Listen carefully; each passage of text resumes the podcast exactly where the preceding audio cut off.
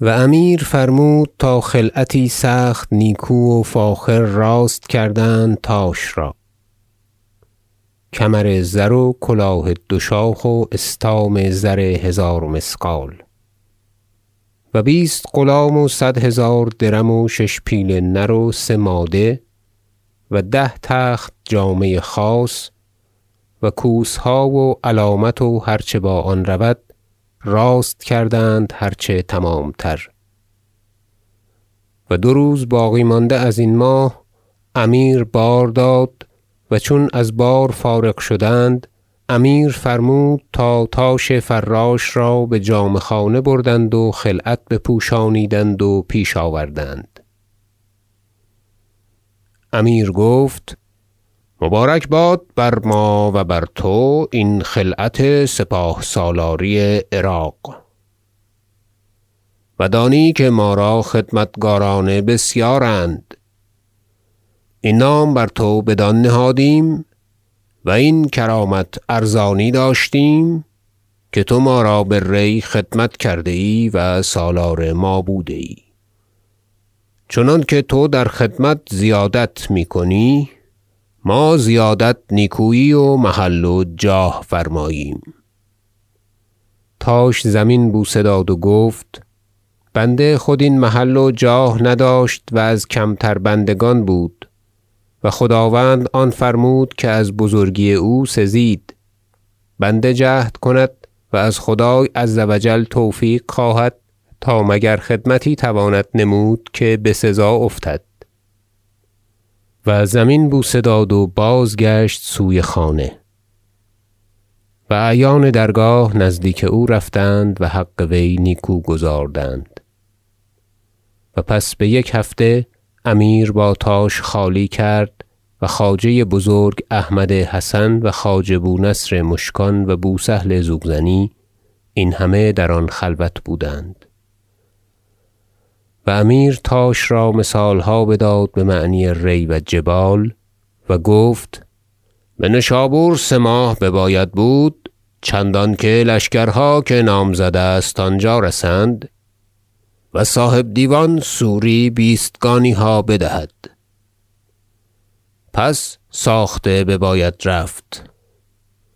و یغمر و بوقه و کوکتاش و قزل را فرموده ایم با جمله ترکمانان بنشابور نزدیک تو آیند. و خمارتاش حاجب سالار ایشان باشد. جهد باید کرد تا این همه مقدمان را فروگرفته آید که در سر فساد دارند و ما را مقرر گشته است. و ترکمانان را دل گرم کرد و بخمارتاش سپرد و آنگاه سوی ری برفت. گفت فرمان بردارم و بازگشت. خواجه گفت زندگانی خداوند دراز باد. بابتدا خطا بود این ترکمانان را آوردن و بمیان خانه خویش نشاندن. و بسیار گفتیم آن روز آلتونتاش و ارسلان جاذب و دیگران. سود نداشت. که امیر ماضی مردی بود مستبد برای خویش و آن خطا بکرد و چندان عقیله پیدا آمد تا ایشان را قفا بدرانیدند و از خراسان بیرون کردند. و خداوند ایشان را بازآورد اکنون امروز که آرامیده اند این قوم و بخدمت پیوسته رواست ایشان را بحاجبی سپردن. اما مقدمان ایشان را برانداختن ناصواب است که بدگمان شوند و نیز راست نباشند. امیر گفت این هم چند تن از مقدمان ایشان درخواست اند و کردنی است و ایشان بیارامند. خواجه گفت من سالی چند در میان این کارها نبودم. ناچار خداوند را معلوم تر باشد. آنچه رأی عالی بیند بندگان نتوانند دید و صلاح در آن باشد. و برخاست و در راه که می‌رفت سوی دیوان بونصر مشکان و بوسهل زوزنی را گفت این رای سخت نادرست است و من از گردن خویش بیرون کردم. اما شما دو تن گواه منید. و برفت. و پس ازین بروزی چند امیر خواجه را گفت هندوستان بی سالاری راست نیاید. کدام کس را باید فرستاد؟ گفت خداوند بندگان را شناسد و اندیشیده باشد بنده یی که این شغل را بشاید. و شغل سخت بزرگ و با نام است. چون اریارقی آنجا بوده است و حشمتی بزرگ افتاده. کسی باید در پایه او. هر چند کارها بحشمت خداوند پیش رود آخر سالاری کاردان باید. مردی شاگردی کرده.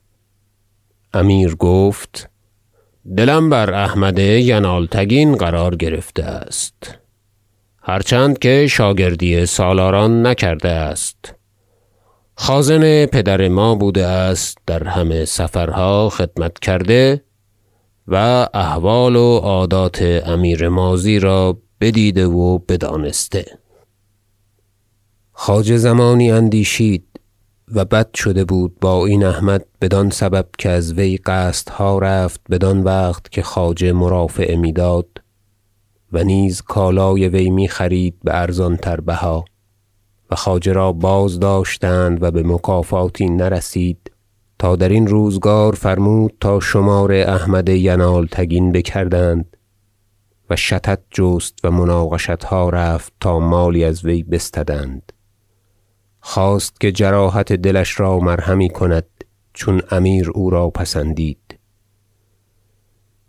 و دیگر که خواجه با قاضی شیراز بو الحسن علی سخت بد بود بحکم آنکه چند بار امیر محمود گفته بود چنانکه عادت وی بود که تا کی ناز احمد؟